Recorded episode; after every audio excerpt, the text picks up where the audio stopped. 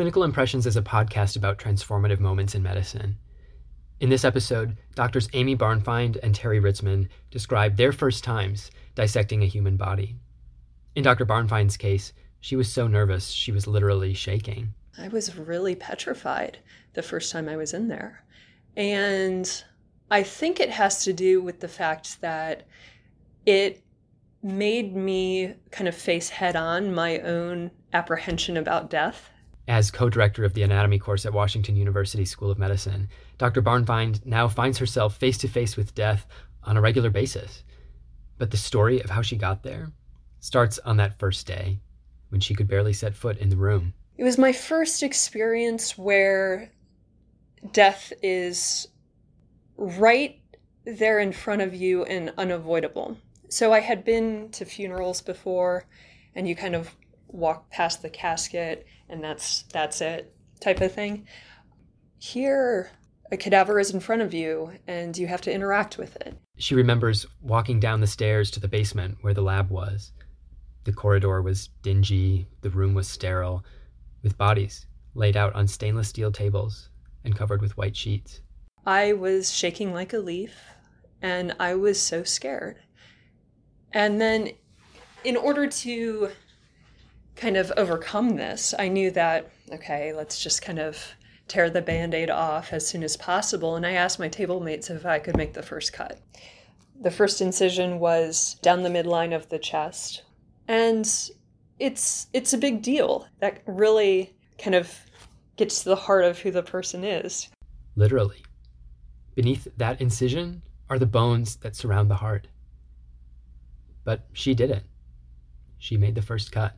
And in doing so, I got the hardest part out of the way ahead of time. And I was able to enjoy the rest of the class very much. Looking back, Dr. Bauernfeind can see how far she's come from that day. I don't think, you know, uh, some of my instructors teaching me on that very first day would have predicted that I would be doing this for a living. And yet, here she is.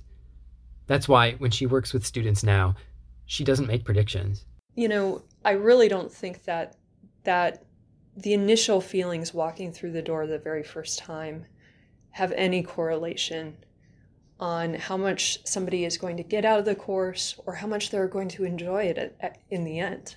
Dr. Terry Ritzman is one of Dr. Bauernfeind's colleagues, and he says the same thing. The, the simple fact of the matter is going into an anatomy lab for the first time is going to, regardless of who you are, it's going to evoke some some response. But in his case, stepping into lab for the first time, that response wasn't fear. The biggest emotion that I had going in was excitement.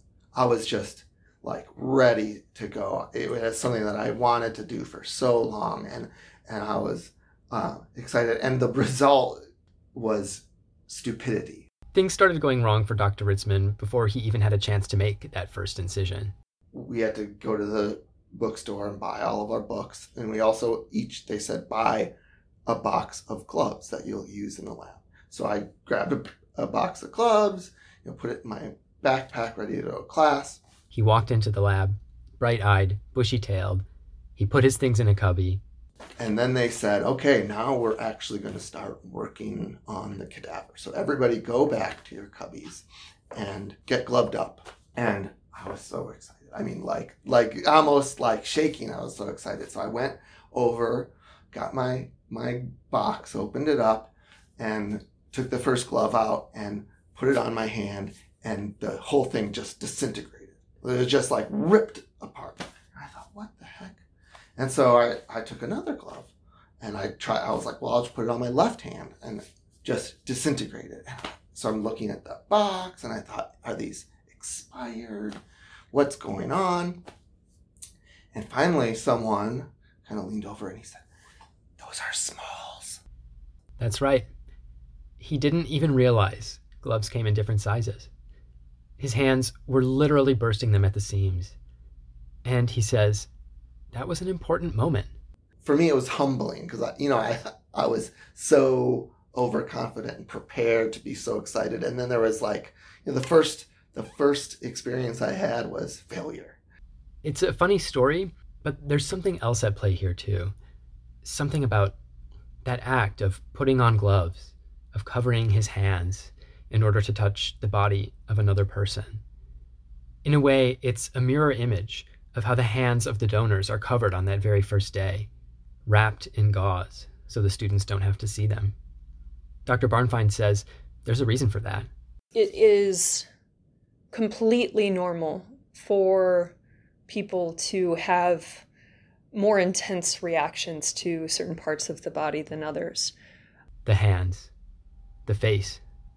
We intentionally put those areas of the body later in the course so that students have the ability to get used to anatomy lab and the process and how they're supposed to learn in the lab before they have to deal with some of those more emotionally heavy areas. After Dr. Ritzman told that story about the gloves, he admitted that there is one part of the body that affects him emotionally more than any other. For me, it's hands.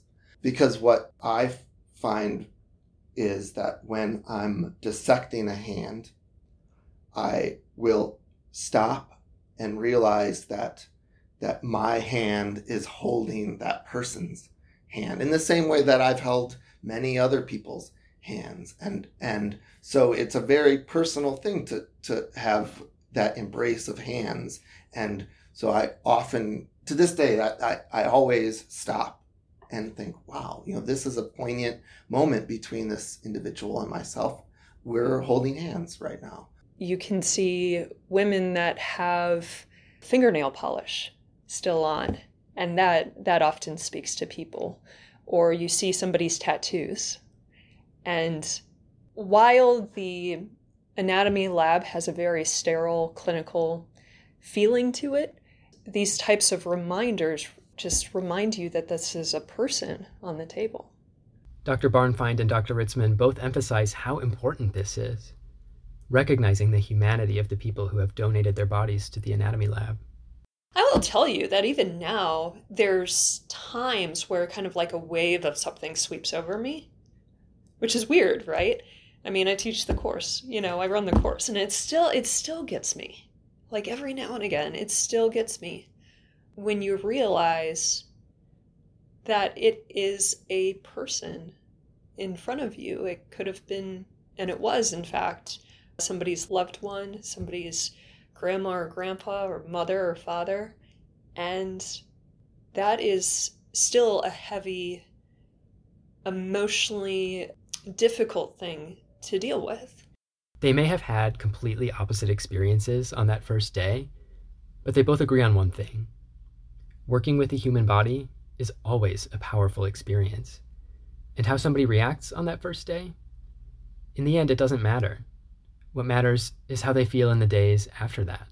Even in that, that first class, you know, the way that I felt the first day was not the way that I felt the the tenth day, was not the way I felt the the twenty fifth day. The thing that I would stress to students more than anything is that no matter how you feel, it's the right way. On their first days in the anatomy lab, Dr. Bauernfeind was shaking with nerves, and Dr. Ritzman was shaking with excitement. But they both ended up in the same place, sharing their knowledge and experience with a new generation of students who, one day, might be doing the same thing for someone else. Clinical Impressions is produced by me, Craig Pearson, at Washington University School of Medicine.